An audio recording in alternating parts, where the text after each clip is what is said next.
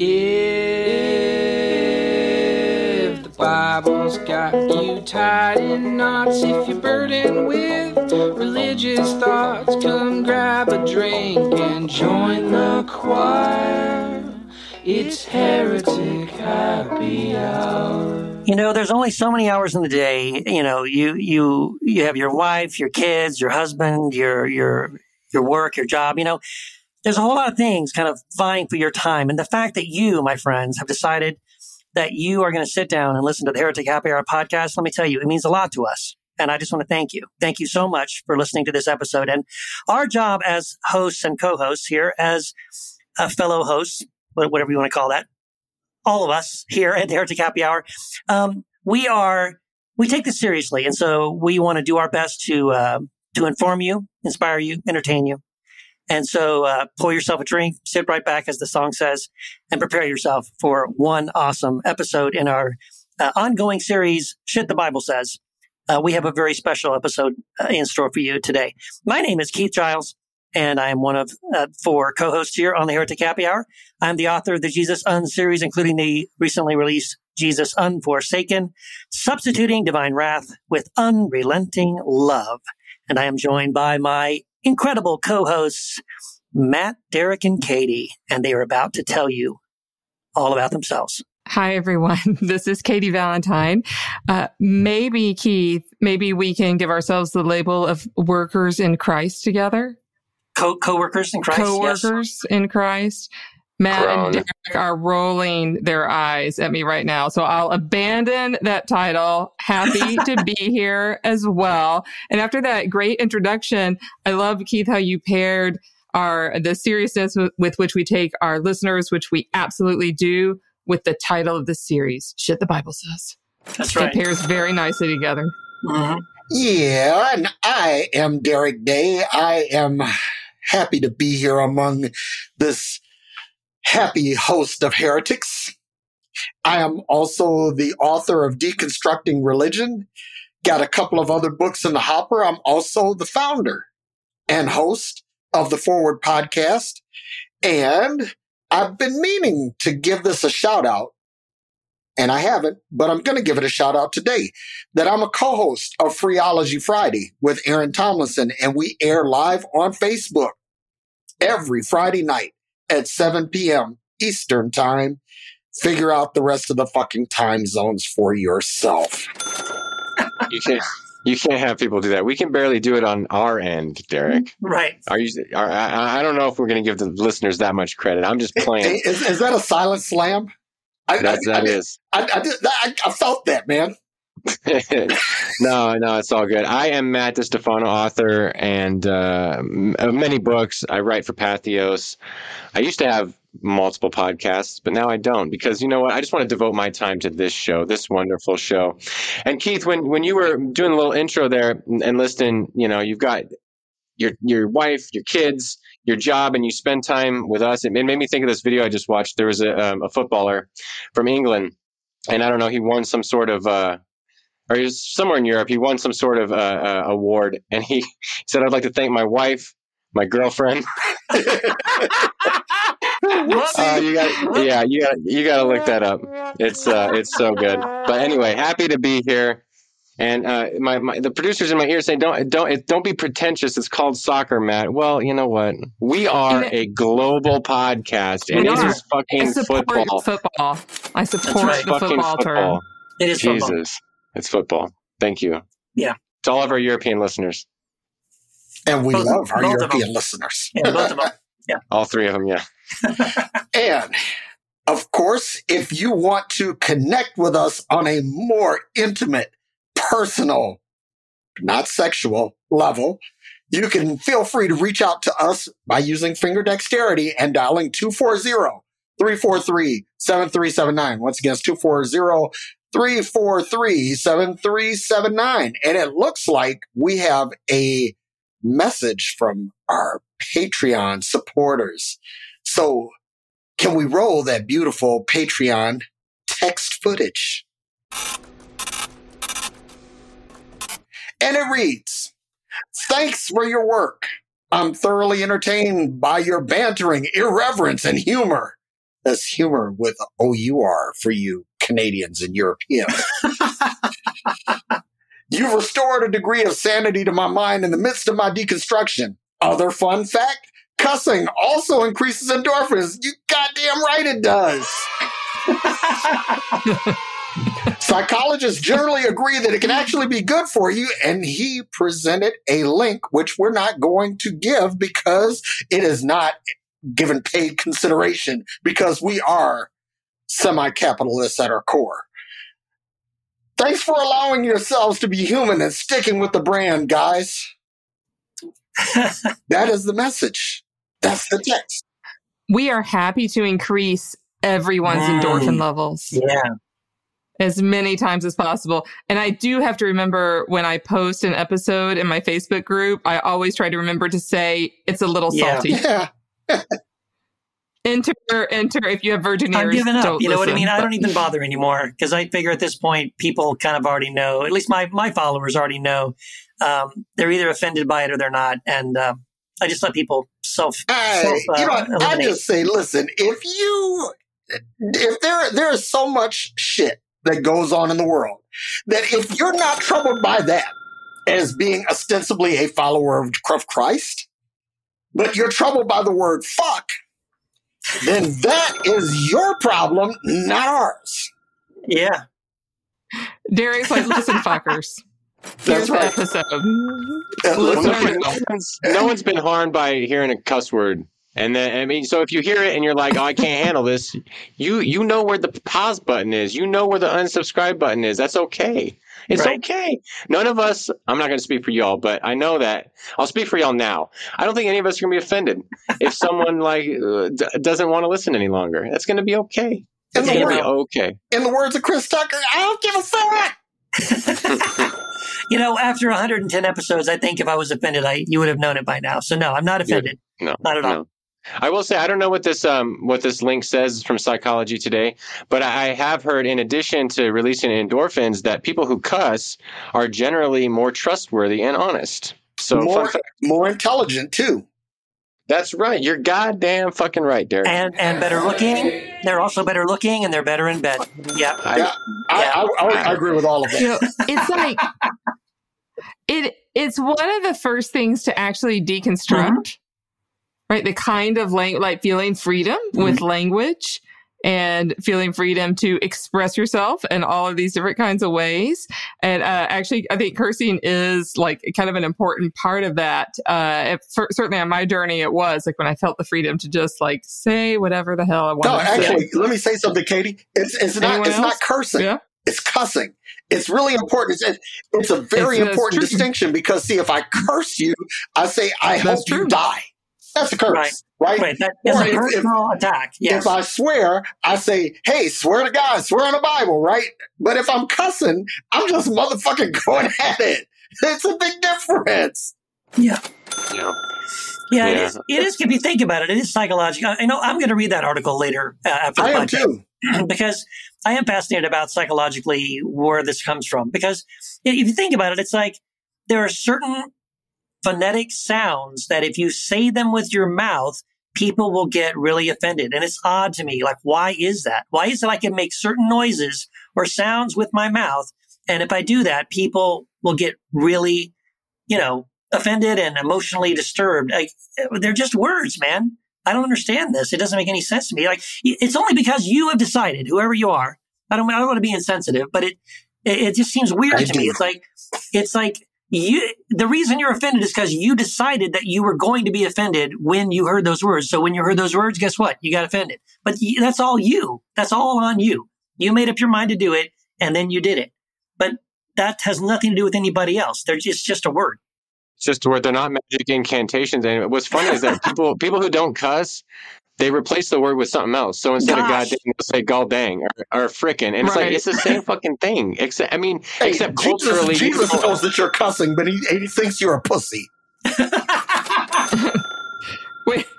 I I grew up with uh, my best friend growing up was uh, very her family's very devoutly Catholic and they had like no qualms about cussing but they tried to rein it in in front of us and I, it was really funny because I her father would be like God Bless America. like look around the room and see my teens are there. uh, so I, I, do that quite a lot. Also, I'll, I'll, I'll right. substitute quite a lot. But you know, Keith, like they are words, but like words are powerful. Yeah, like you're a no. writer. We're all writers here. We know that words yeah. are very powerful. And like when, like when we're all when we're all cussing, we're pretty. I, I don't want to say all the time, but pretty much we're.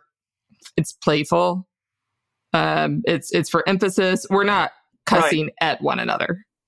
Right, and I think that's that's, that's, that's Derek's point. You know, it's different if if in other words, if we were having a conversation about something and I disagree with Matt, which happens, right? And uh, we all disagree on this podcast. That's one of the things I love about it. We we can disagree and still love and respect each other.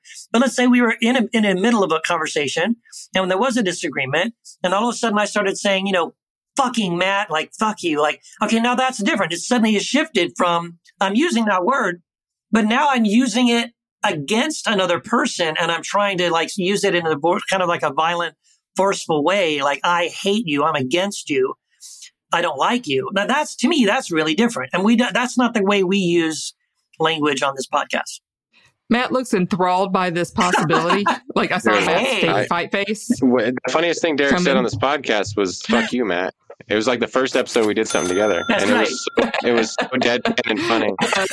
really but, anyway, here's the thing: it's all it's all it's all love, it's all family. Because the, the thing is, yeah. you know, anybody that knows both Matt and I know that we really love and respect each other. Yes, exactly. Yes, yeah. exactly. That's why I, I, always laugh when people get offended on someone's behalf. It's like you don't know my relationship with this person, so why are you offended on on their behalf? That makes no sense.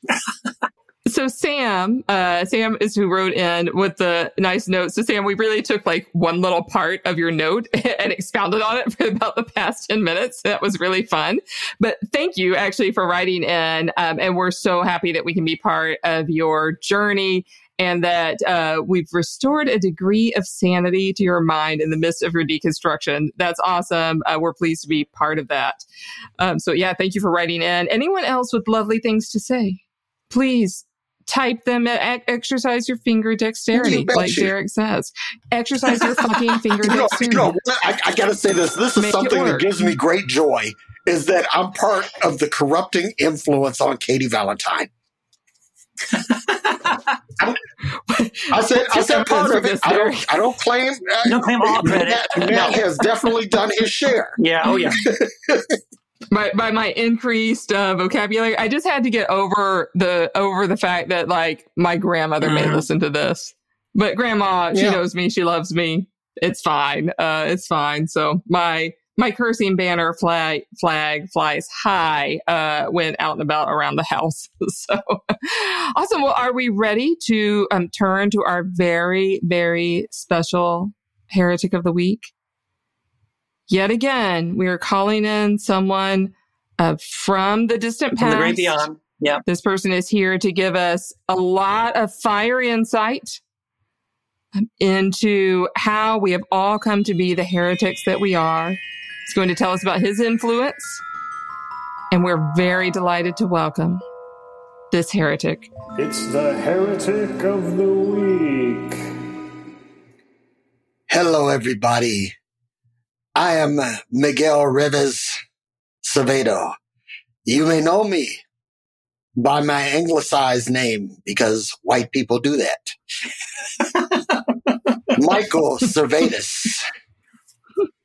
Oh, Michael Servetus, man. Miguel. Hi, Miguel. Hi, Miguel. Hi, Miguel. Yeah, I, I just, I was so enthralled. I almost I, I just forgot. want to say, yeah, I'm so shocked here. First of all, I want to say, Miguel, I am so sorry, man. I mean, I just feel so bad for you. Uh, when I first heard the story of what happened to you, I just wanted to say, you know, I mean, I guess in the spirit of what, how what we've been saying up before you you jumped on the interview here, um, fuck John Calvin. That just really sucks. What happened to you, man? I'm so sorry. Yeah, you know that that's uh, a maxim I live by. Fuck the John Calvin. you have a tattoo, probably. Yeah. Fuck him with the biggest glass studded dick. Is it is it too much? Is it too triggering to ask what what happened? What happened in that story? Because you know you know there's there's no Servetusans, there's Calvinists now. So you know, uh, dead men tell no tales.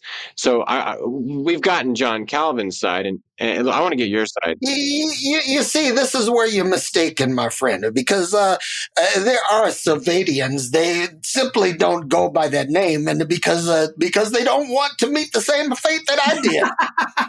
that, that's smart. That, that, that makes see, a lot of sense. They, they, they call themselves Unitarians. I'm glad you've been tracking this, but I'm I'm super curious. Why would people call you a heretic? Well, uh, is it Katie? Katie, is that it? Yeah, Katie. Uh, you can you can uh, call me Kati if Kati, you. Uh, you, you, have a most sexy voice. I, I must say that first, first and foremost. Uh, but it, it, John Calvin. I was a, I, I was a post. John. Look, and look, look! I'm I'm going to stop liking you, and, and, and I may forget that you're a lady and kick your ass. come come on, Ghost Servita. Oh, I, I was a post Renaissance Renaissance man. I was classically educated in the in the Castilian tradition. Uh, my parents wanted me to be a musician, but I, I, I went for the medicine and I became a physician of note. I was a, a physician to a, a, Roman bishop, and uh, and I studied and surveyed the human cardiovascular system, and I was a, a physician of great note. But then, my love for the Lord, El Senor, it caused me to step my toes into what you call theology. And as you know that, that if you step your toe in a dog shit, uh, you, uh, a part of you dies. And uh, unfortunately for me, it was the biggest part of me that died. It was, yeah. it was the me part. The me part. Yes. That, that's the biggest, that is the most important part, probably, that died. So, um, yeah, it seems like the biggest, as far as I remember anyway, the the two biggest things were like you denied, as you said, you denied the Trinity, and you oh, also were not, you weren't, yeah, you weren't. There's a, you, God in three persons. Where do they get this shit? Yeah. I, I am totally with you yeah. actually on that. Yeah, your influence continues, like in me and my tradition. I'm, yeah, I'm not quite there. And um, and also you weren't a fan of infant baptism, right? You, no, you kind of no, felt no. like that was not a good idea. No, no, no, no, no. Eh, eh, eh, the baby is innocent. What the fuck does the baby have to be baptized for? it's a baby, right? Doesn't even know what's it's happening It's a baby. And what really pisses me off are these. I, I get to see your YouTube. YouTube. Oh, wow. And, yeah, Wi-Fi up in heaven. Yeah. We have the we have the best Wi-Fi in heaven, and I, I watch the YouTube videos of the priests dunking the baby, dunking, dunking, dunking, and the baby is traumatized. They, they don't think of the long term effects of the baby. You don't even dunk grown. If you dunk a grown man like that, you'll get your ass kicked. during during COVID, I don't know if you have COVID up in heaven, probably not, but they're they're squirting them with uh, squirt guns. So that's how they're baptizing them from afar. Yes, because yes. So yeah, like we, we modified that. We we do have water guns in heaven, by the way. They're really great ones. Yeah, much much fun. I I I, I squirt uh, I squirt to John Calvin all the time, but I, I fill it with piss. oh man! So uh, this feud feud seems to still be ongoing. Yes, uh, I, you know, in in heaven, uh, heaven doesn't necessarily mean harmony. It, it means that we that we are all in a in a happy place of our own, and uh, and and my happy place is is trying to destroy John Calvin. because the son of the son of a bitch, he served me a steak at sunrise that gave me heartburn. oh, that's beautiful. What what took you what yeah what what took you to geneva? Like what was your what was your end game there? Well you see we didn't have a internet back then. And, and, so when when a letter comes and says that you're being summoned uh, before the, uh, the the john calvin tribunal uh, well you answer because the john calvin was very influential. He, he had much much much influence in, in, in what we call Europa. And, and so I, I went there to defend uh, my thesis. That is that, that, that, that the father is not divided. And, and so going, I was actually on my way to Italy. I was headed to the church in Rome. And, and somehow I got this, uh, this message that John Calvin, he wanted to have a, he, he wanted to have a sit down with the, uh, with the church families. And, uh, he he invited me as a, as a head of the family. And he was, he was showing me the due respect uh, in the, in the letter. But th- then I, I turned my wagons around and I head to Geneva and the rest, as they say, is history. Well, um, I, I, hate to change the subject, but uh, there's just something else about your story, uh, Miguel, that I think is fascinating. I'd love to hear from you because it's a bit of a mystery about you. Um, because um, when you died, you were an older man for for the time. I mean, uh, people live a little longer now, but at the time you were around 42 years old. And um, I know there was some mystery concerning your sexuality because even though you're in your late, you know, well, early 40s, um, you had never been married. And I know um, some people began to question your sexuality because of that.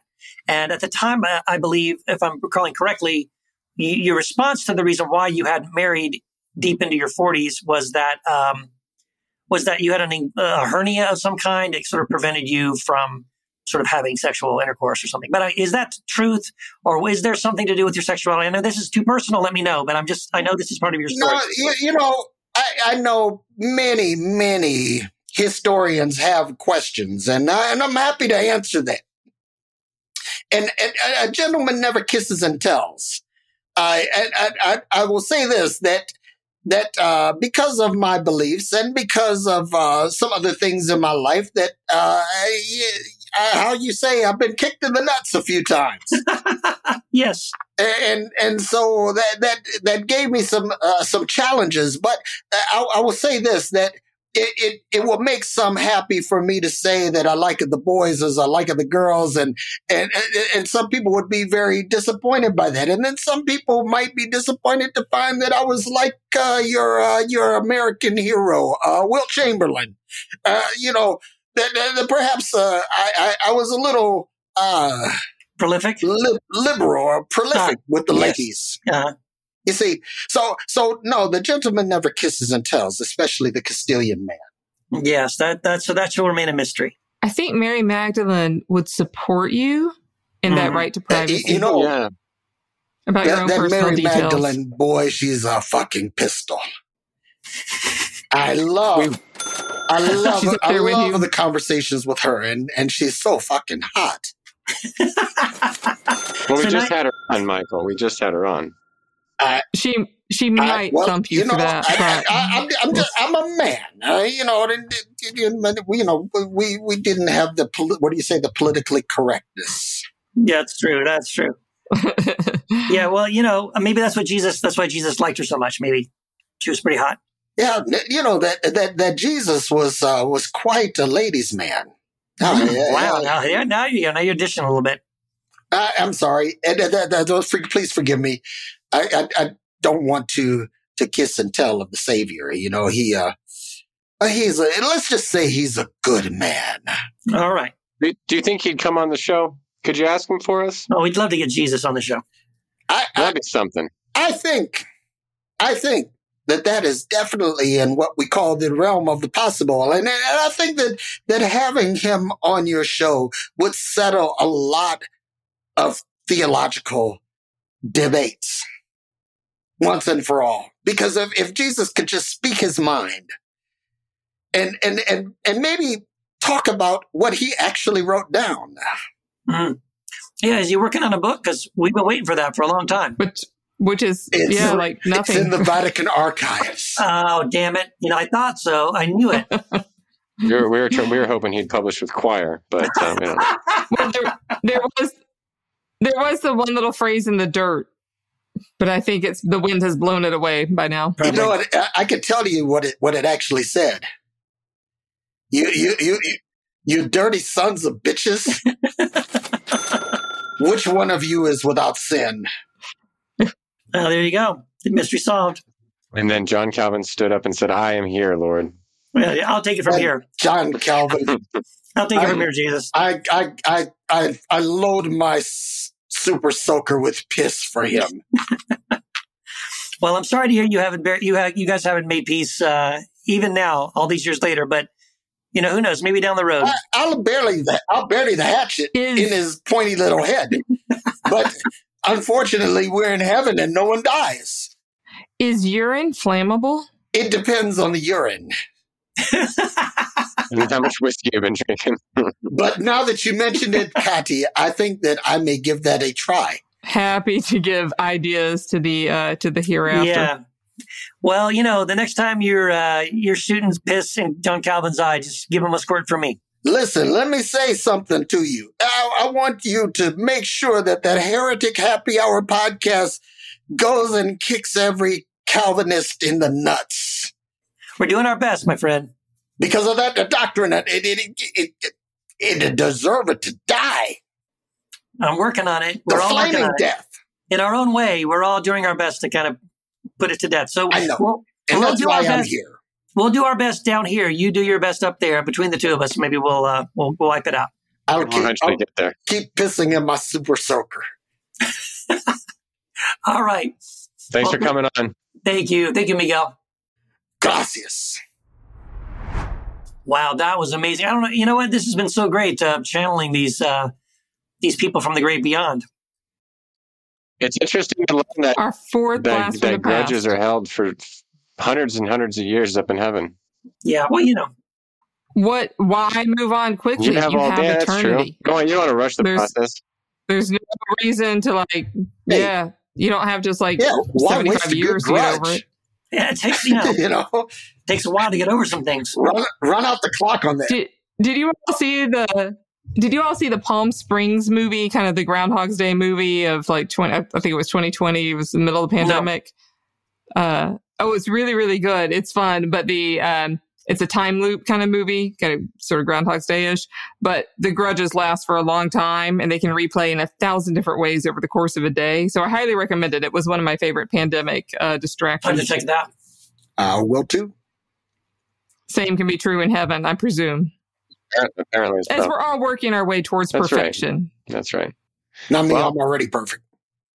Well, we know this, but but Servetus isn't. So there you go.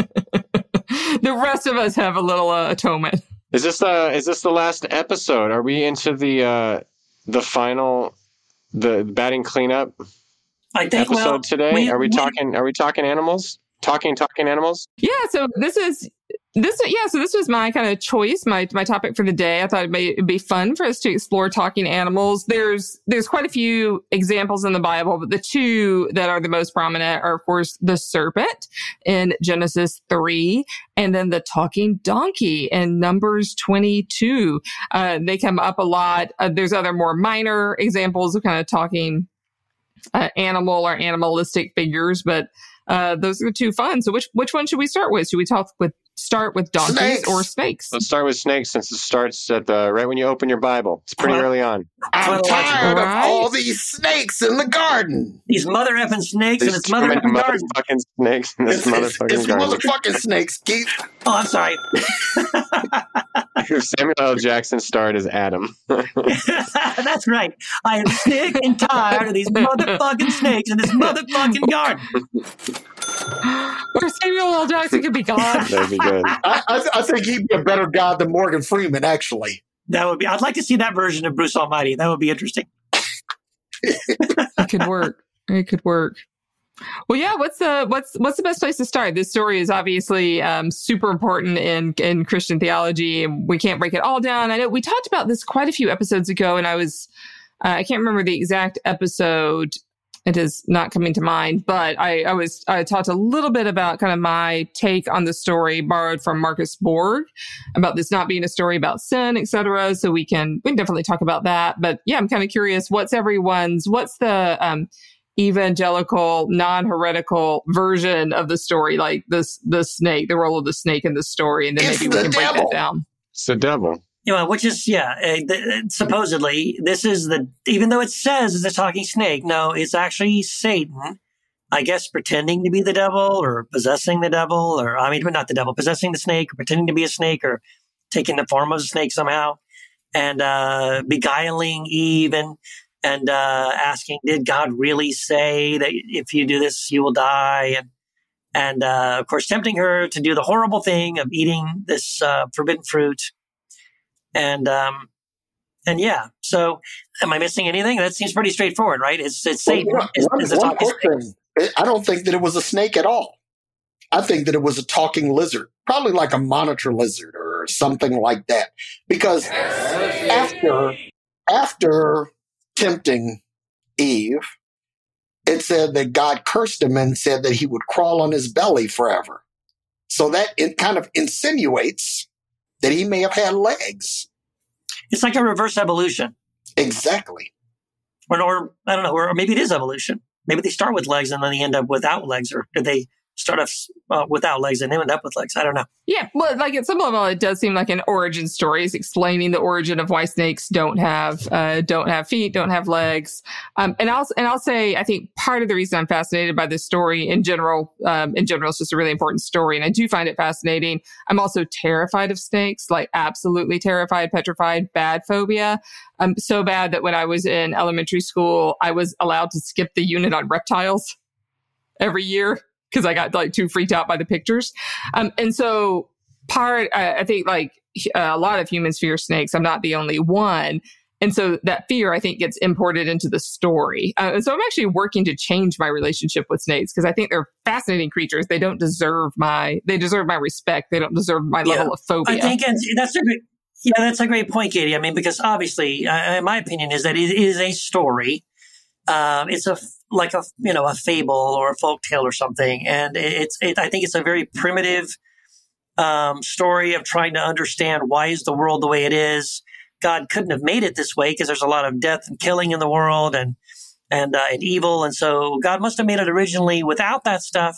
So how did it get in the world? Well, it must have been our fault, and then we have to somehow also make it the devil, you know, the the, the enemy or the or or an animal that does evoke fear uh, and suspicion, right? So that's why uh, I think that's why a serpent is chosen because it's not a bunny rabbit, it's not a little kitty cat or a puppy. Like you, you know, on purpose when you're telling the story, you choose an animal that people would sort of revolt, have a revulsion against, and be like, "Oh yeah, I hate those things." Mean as a snake. A scorpion or a spider or a snake or something, right? Um, I think that's very much on purpose. But to me, it's just a story. And it drives me crazy how many times I hear Christians, sometimes even progressive Christians, still talk like, yeah, but what do you think Adam and Eve when they did this? And what do you think, you know, what about happened with when Cain moved over here and did this thing? And I'm like, you know, this isn't like real, right? It's a story. It's, um, it didn't really happen that way. I don't think that's, I mean, I don't think so. I don't think this is telling us a real story of real people who really did these actual things. It's a it's a it's a story trying to make sense of something. Yeah, I, I find it interesting that um, you know when I talk to some Christians, they'll you know I take a more literalist approach, and they'll say, well, well, I'll ask, well, what evidence is there that snakes talk and and do these things? And they say, well, not now, but it could have happened then. It's like, well, sure, but isn't it's like literalism has this level of truth, right? This this this depth of truth. But allegory can go way deeper than that. And and and just because something isn't literally true doesn't mean that there isn't much more truth that we can glean from it. So I know Katie you've introduced your understanding of what the snake might represent in a in a past episode and and obviously I let's uh you know if you could refresh our memories because i don't remember that episode but i i think it is an allegory for desire. It's it's an allegory for um you know it, it's like what happens when we are told we can't have something. It's like it perpetuates this this my well it's his fault no it's her fault no god you did this no you sent the one it's this it's what happens when human beings want something, desire something, and then we can't have it because there's this prohibition on it, and it drives our desire even more. And I think it's a great allegory for that. I, I don't personally like snakes, but I don't want them to become like. I, I want to. I still want to read it in light of Genesis one. Everything is good. So the fact that the snake comes along, well, why? I don't want to see snakes as bad per se. I just don't want them in my house or, you know, want them out there. Just like, there's a lot of things like that, you know. So- that. But there's they still have a purpose. They're still good in that way. In the in the way that like the, the universe is really creative. The world's very creative. There's a lot of species, and I'm cool with them being one of them. I don't get like flies and mosquitoes why they exist, but I can understand why snakes exist. I guess. They eat mice. That's one thing. But yeah, we need them. I, you know, in in the light of all this shit the Bible says that we've been discussing, and we discuss biblical porn, I'm going to throw something out there, and and, and mind you, I'm Just not. throw it on the I'm- ground, Derek. Just don't I- throw it on the ground. I'm not. I'm. I'm gonna. I'm not gonna throw it on the ground. But I'm not. I'm not totally yoked to this. I'm not totally married to this. But I'm gonna throw it out here because it's it, it's food for thought, and it's funny, and it's this that the that the talking snake represents a penis. It's like the prequel to Ezekiel 23. It's the talking penis. Well, if you're, yeah, baby. I mean, was, that, that was the seduction. I mean, because I mean, honestly, why is a woman bothered? Why would a woman be troubled by a snake? Honestly. See, I almost, I I almost wish you were right about that because then we could actually flip it around and not instead of it being Eve's fault, now it is a man's fault. It absolutely is. That would be better. But uh, yeah, no.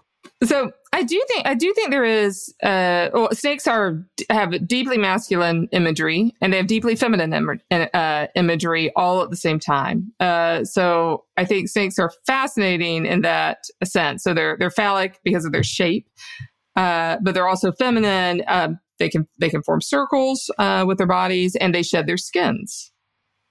And they, they have this kind of image of eternity with them too. So they're complex animals.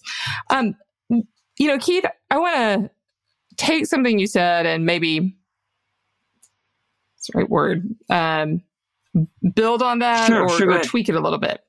Which you call this story a primitive story. I, I do not see it as a primitive story at all. I see it as a deeply archetypal story. And like Matt, I see this as a story that is talking about desire, but I don't think that the author of this story sees that desire as a bad thing. I think this author sees desire as a good thing. That the the tree uh, that the snake talks to the woman about, um, and this is in chapter three, verse uh, four. The serpent said to the woman, "You will not die, for God knows that when you eat of it, your eyes will be opened. You will be like God, knowing good and evil." So, in my um, interpretation, which I'm borrowing other people, this is not original to me, but this is a story where the serpent is the catalyst for human growth. It's the catalyst for humans indeed to become like God. They, when we know things, when we shift out of the state of being naked and not knowing it, and my, my southern just came out Oh, yeah. naked and not knowing it. Naked. Uh, but when we when we realize that we don't have on clothes and we need to have clothes on, right? That's like a stage of human development. But the serpent is the catalyst for people recognizing the difference between good and evil, uh, gaining the knowledge they, that they need to have. Um, so it's not a fall. It's not a fall at all. There's no sin in this story. There's humans becoming aware. And perhaps the serpent is the agent of change. Wow. I, I like I it. like. I, I will say I will say that I don't think it's that desire is bad. I just think it's that desire gets twisted by the human capacity for good and evil. See, I don't think that knowledge is bad per se, but when we do have that knowledge, when we strive for that knowledge, it tends to be that which we can beat each other over the head with.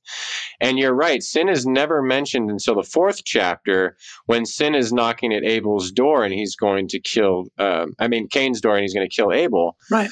Um, I just tried to rewrite the whole Bible. Uh, Go for it. but, but then we but then we also can't remove i don't think we can remove the murder from this desire that we have so i, I would say it's not a good or bad thing it's simply a human thing and and it can be a, a- an agent for change yes the question then is what do we do with that Yeah, no, knowledge and desire require maturity. Well, to Katie's point, um, that it, it's not that the snake doesn't represent anything bad. The, the, the snake is simply a change agent.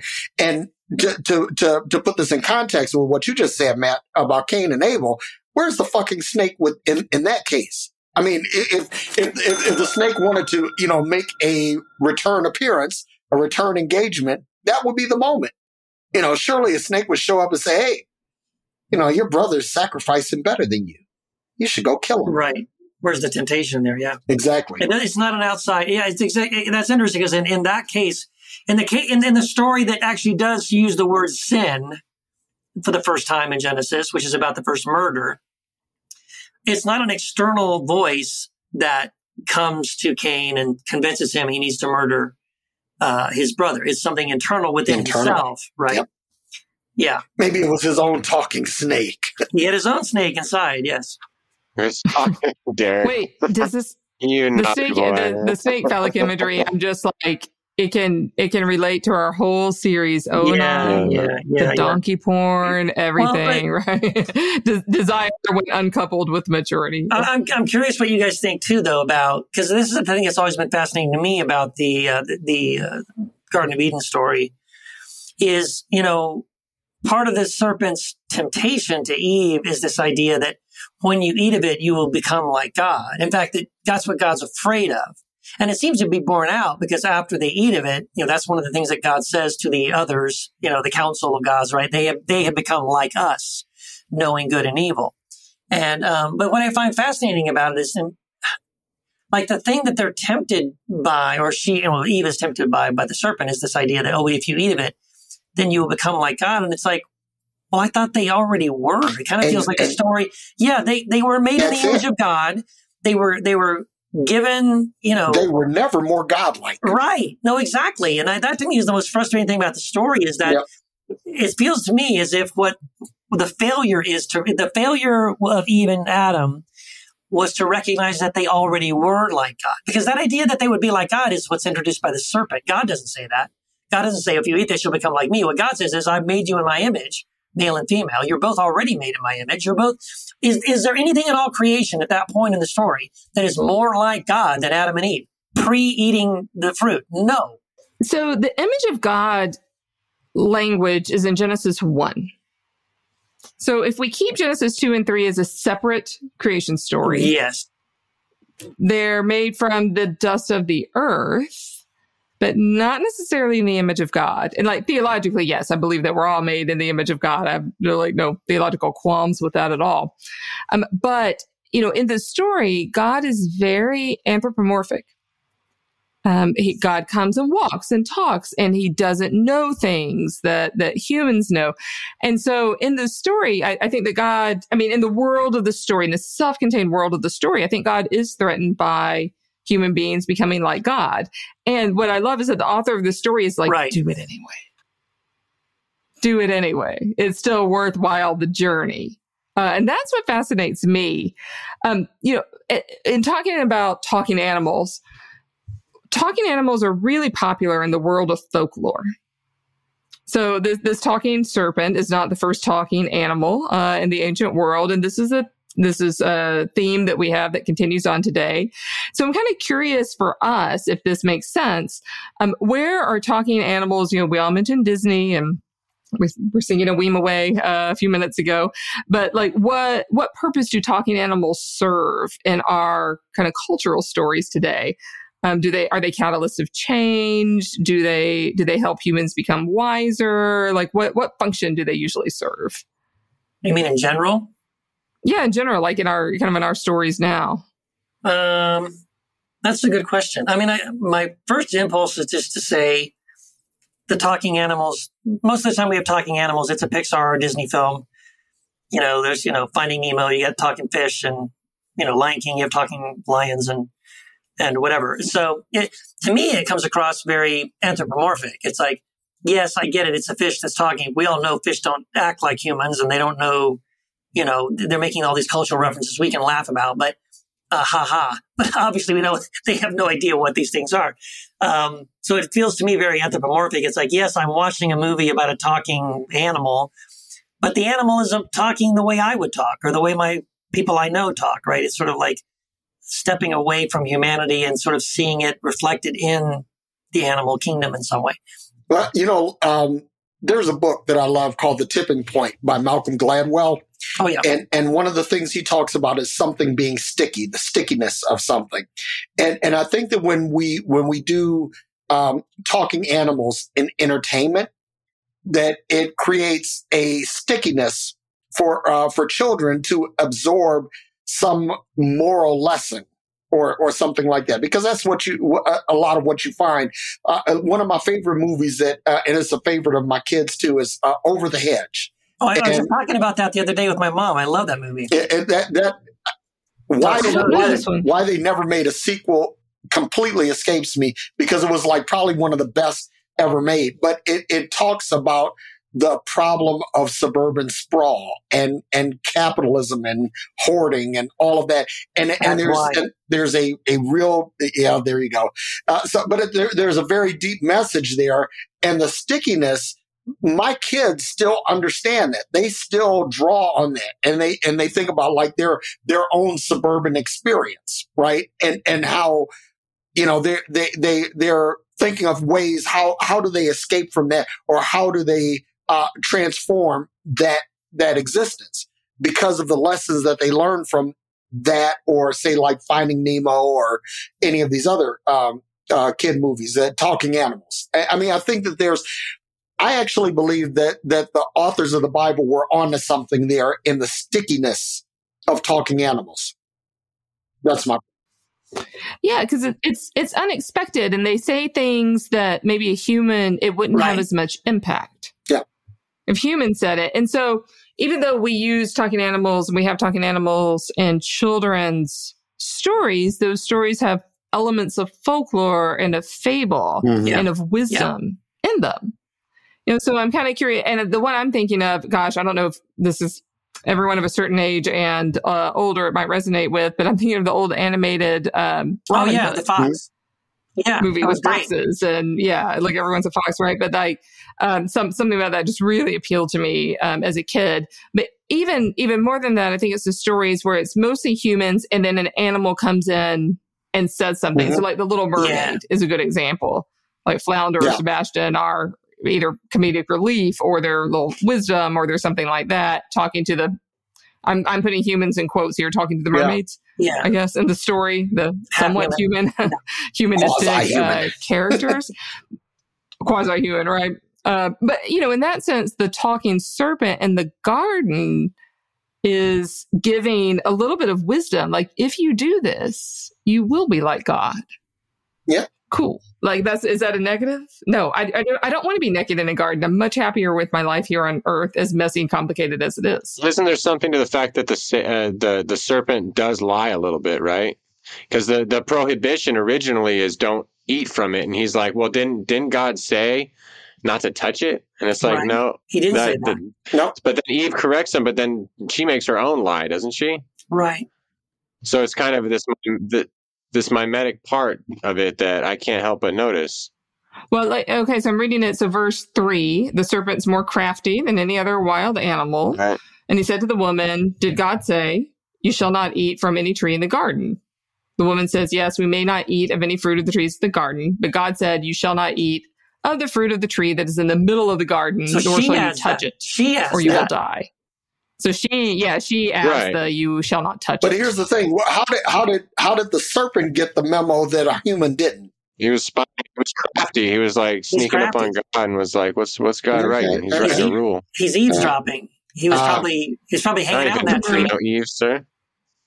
So Maybe the serpent's already. There, oh, you know what? Oh, oh, wow. oh, oh, damn! Look, wow. that's that's the missing part of the story that would make it so much more awesome. Hold on, where's, like where's, the sound five, effect? The heresy yeah. sound effect. It needs to be right there. Okay, okay. In, in the director's cut, five minutes before, the serpent is just some dumb serpent. He's slithering around. He ate a couple of mice, climbs up the tree, and he takes a bite of that tree, uh, that that exact fruit and all of a sudden he goes ding and he knows good and evil. And then all now it's like, hey. And then he goes to tempt Eve. I, dude, now that makes so much more sense to well, me. What, what, if, what, if it's, what if it's not temptation at all? Like oh Katie oh said, God, what if, what if the serpent the is just coming? Cares. what, what if the serpent is just sharing some information? I'm, I'm, I'm, just gonna I'm gonna say this. I'm gonna say that before we move on to the I'll say this before we move on to the talking asses. That maybe the fruit is really mushrooms because I tell you what, when I took mushrooms, I swear to God, I saw a talking snake. Really? What did he say? It, I, it wasn't audible. It was just like this crazy experience that I could, if I wrote, if I wrote a mythology based on it, it would probably look a lot like this. Be like some crazy enlightening. This is how you open and expand your mind, and it was uncomfortable and all this shit. And and eh, at, in the moment, the serpent had a a very negative connotation. But looking back, it was like, no, I needed to have that experience to to learn something. So maybe the tree, the tree and the fruit is really mm. maybe some mushrooms and maybe that's why we, you know, there's all these different. I, I don't remember which uh, historians make make the claims that early Christianity had a lot to do with mushrooms, but uh, yeah, no, there are some there are some books like that. Well, early Christianity certainly has a lot to do with the interpretation of the fall. Like that, you don't find that in Jewish interpretations. You don't find that. I mean, you don't really find that until like Augustine that this is about sin. You make me also curious too. Like as we're talking about talking animals in the Bible. I mean, as far as I know, I've only read the Quran like once. I don't think the Quran has talking animals, does it? Uh, you know what? I, I want to say that it so does. It, I want to say that it does. Well, in Hinduism, in Hinduism, monkeys build a bridge, so it's it's it's out it's out there in different religions. So I guess uh, you know here I, this brings me to the, to the thing too, like about how you know it's odd to me, like so Christians hear these stories about talking snakes and talking, talking donkeys that we're going to get to in a second. And, and we just kind of go, well, yeah, of course. Oh, yeah, Jonah swallowed by a whale and lived in the, inside the whale for three days. Well, well, yeah, of course, that really happened. But then, then when Christians, the same Christians, you know, if you tell them, hey, you know, in the Quran it says that, you know, Muhammad was riding his horse and he, and, he, and the horse jumped off this rock and flew up into heaven, they'll just laugh and cackle and go, oh, who can believe something that stupid? Well, I mean, but you believe in talking donkeys and without even batting an eye. But so like, because it's not your faith tradition, it's ridiculous. And who could ever believe something so stupid? And it's almost like this blind spot like so many Christians have. I think that, especially the literalists, right? Where, oh, well, the Bible says it happened. So it must have happened that way. Like, well, yeah, but you know, other, when you can, you'll laugh at other like books, uh, other, other religions that have like, or like, you know, what's the one, the, the, there's one faith tradition, I think, uh, that's, that believes that uh, the Earth was formed by like some turtles or something.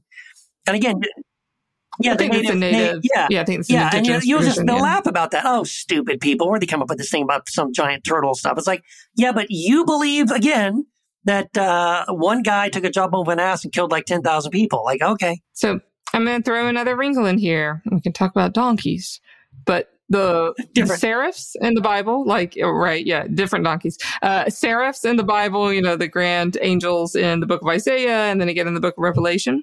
Uh, the translation of seraph is most likely a fiery snake.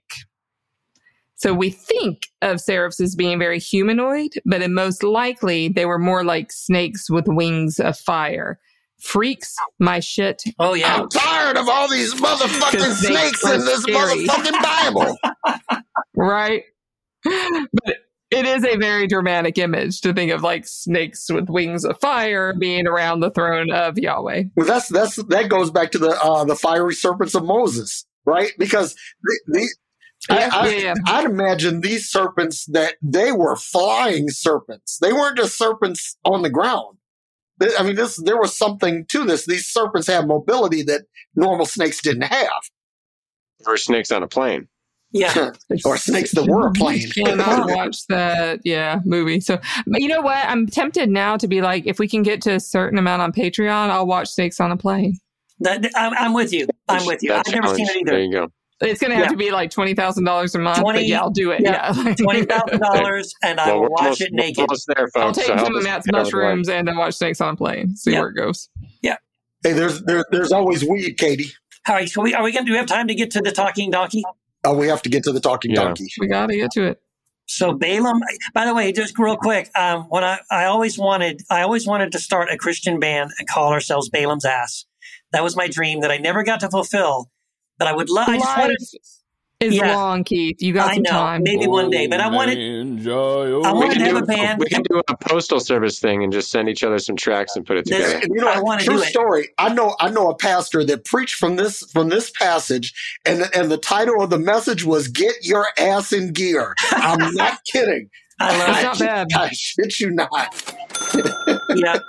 He was trying to be so edgy. Yeah, he was. So, so this Mhm. story, this this other story, right? Is it's in Numbers, right? It's in Uh, Numbers 22. So Balaam is like a uh, he's kind of a lame, he's sort of a prophet for hire, right?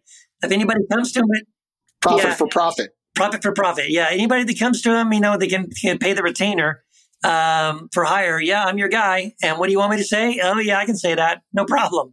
Uh, so he's he's kind of a shifty guy already.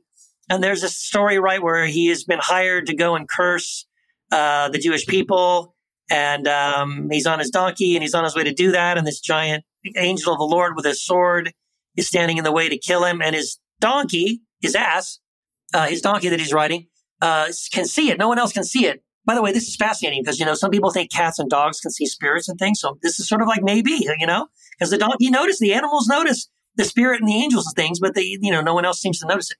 So he tries to get out of the way, runs his runs against the wall, runs his leg against the wall, and and uh, Balaam's pissed off, like, hey, my donkey's drunk. What's going on? This donkey's out of his mind. He starts beating the donkey, and the donkey turns to him and says, Hey, dude, I'm trying to save your ass. Your ass. I'm the ass trying to save your ass from this giant angel uh, standing right there in the In, in other words, did, did Balaam smack that ass? See, he, he tapped that ass or smacked it or something. um, This isn't the porn one. it is, I'm sorry. not the porn Episode one. is over. It's okay. Oh, come on, guys. Okay. porn. So, it's porn. It's no, it's, this, is, this one, this one is not porn. It is not porn.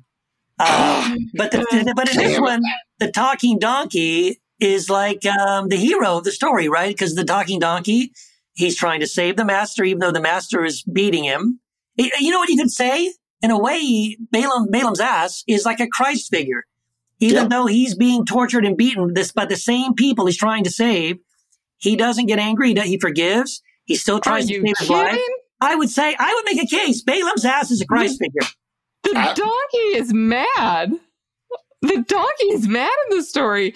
Um, right, the But donkey so- is hey, like, so "Am I is not your donkey sometimes." that you've ridden all your day to this life? Have I been in the habit of treating you this way? I think I think it's a sarcastic little Little ass. ja- like you jack you jackass. Why are you beating me? I don't, I, I don't see it as a penitential uh, tone. Well, not completely, but there's something in there where the donkey is trying to save the guy, even though the guy's beating him up. So that's You all. know what? I, I think I think that the Shrek story is really an, an extrapolation I agree. of I the think, Balaam story. I I, think it really do believe I that. do. I think it, I think it's not very subtle. I think I just watched it recently, Yep. and it, it sort of suggested there are even some biblical characters when they're rounding up the fairy tale characters. Yep. There are some biblical kind of characters in the background there, Mhm. and then so when you have the talking donkey, it almost is like, oh, this is Balaam's ass. Yeah.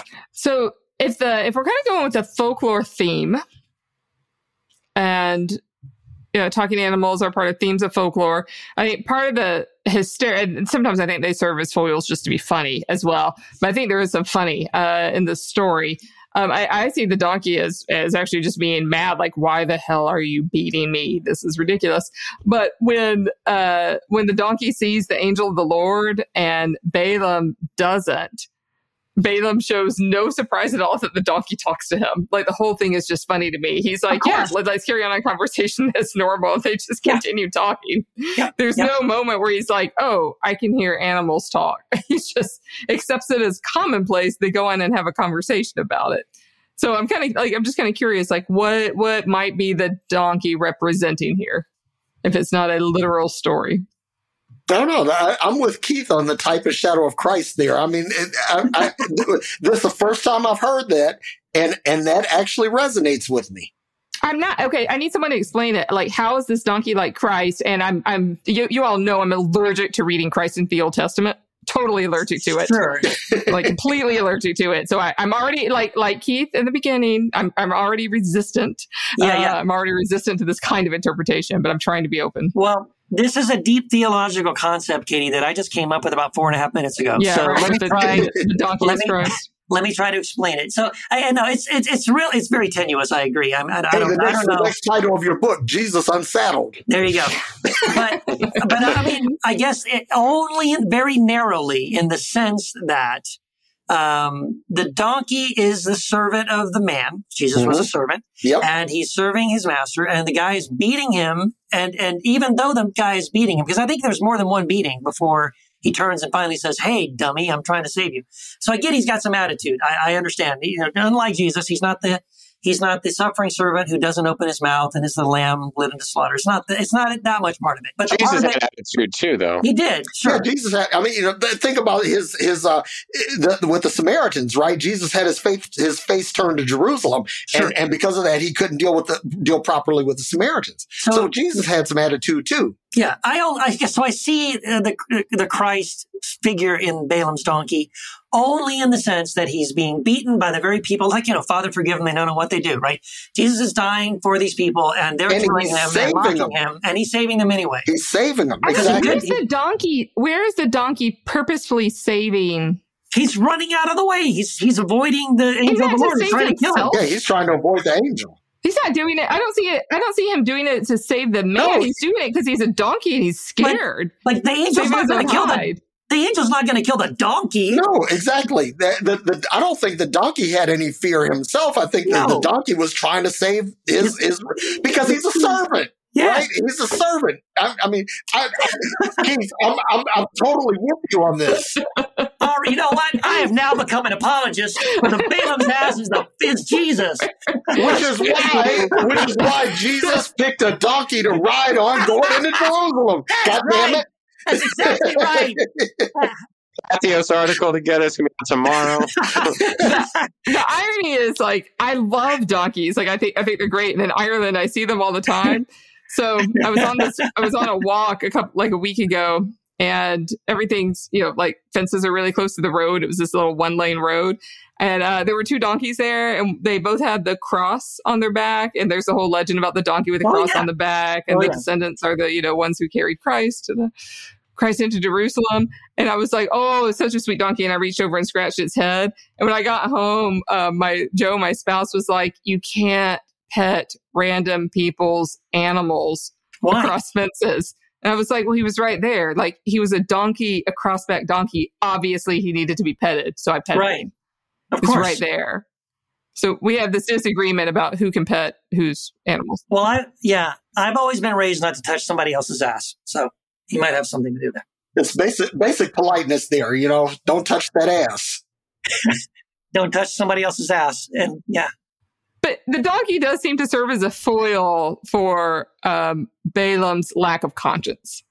Right. Like for his lack of being able to see, like the donkey, ironically, the donkey can see that, which the prophet can't see. Like the prophet yeah. should be able to see the angel yes. of the Lord and can't see him. So the donkey, like we have to rely on the donkeys being the, the voice of reason here is it is it sort of like the thing of like we would say today like even a trained monkey can do it. Like even a talking donkey could tell that this is you know you're doing the wrong thing balaam and you can't see it.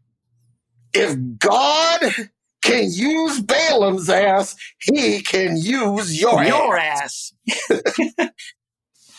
so i feel like i should bring up this inscription um, that this yeah. is this is new to me. Just in my research for this, I found this. I really didn't know this before, but it's the uh, Deir Allah inscription, and it's found in Jordan, and it mentions also a uh, Balaam, and so it seems like there was a Balaam kind of figure in the uh, what we now call the Holy Land, um, who was this prophet kind of figure. So I kind of wonder if this story is a little bit like what in uh, English mythology we would call like Jack and Jill stories, like folktale sto- folk tale stories.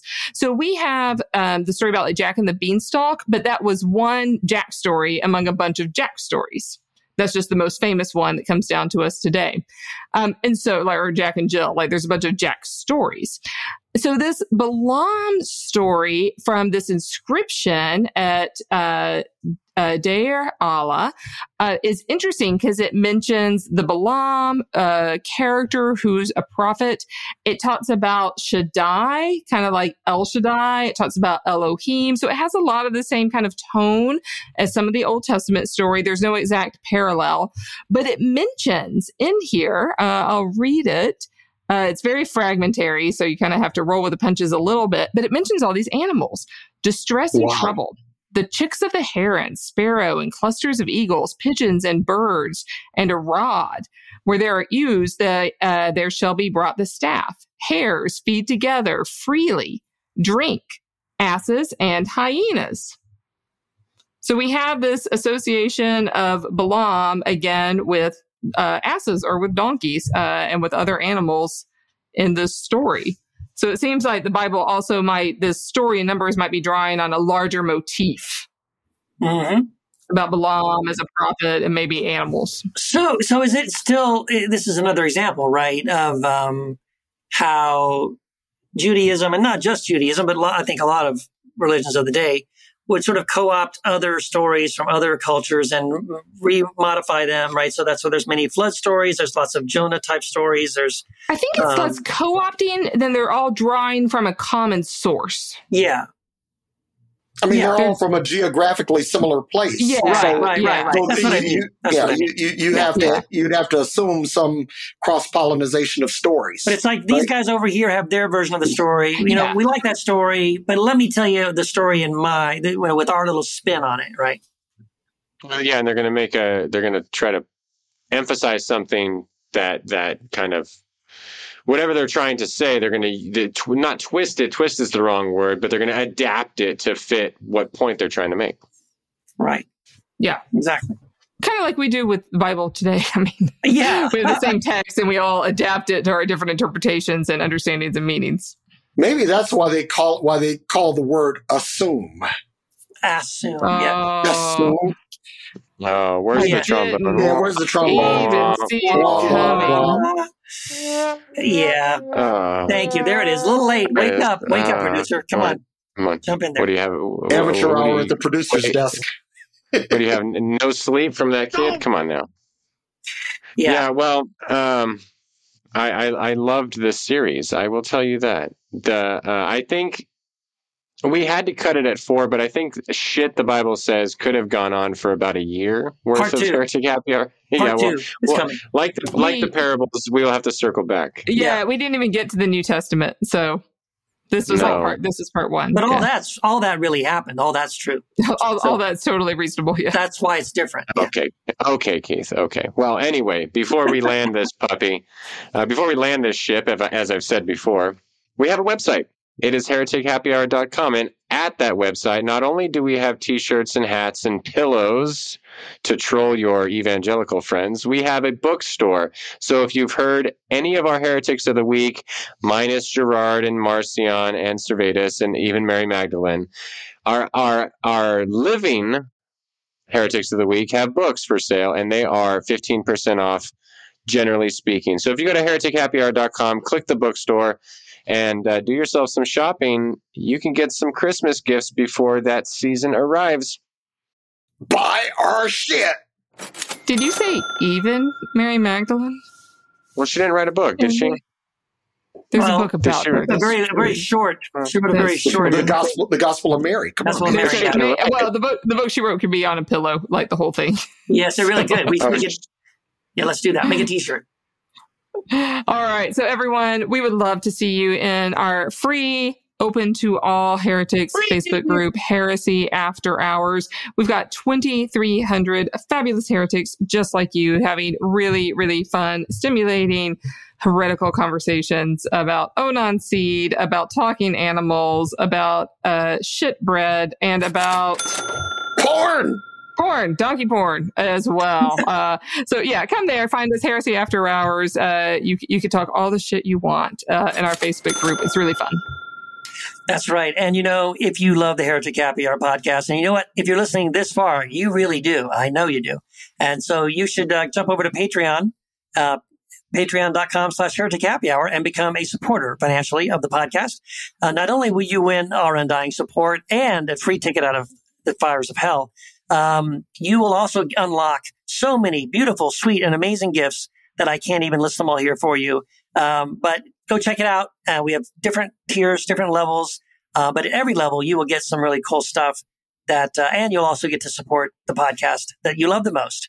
And by the way, if you already support us, we love you and we thank you so, so very much. And if you love the Heretic Happy Hour podcast, we would love for you to go out to iTunes and give us a five star rating. And I promise that if you go out and give us a five star rating, you won't have to worry about an ass talking to you in your sleep. Unless you're taking mushrooms. i wouldn't know anything about that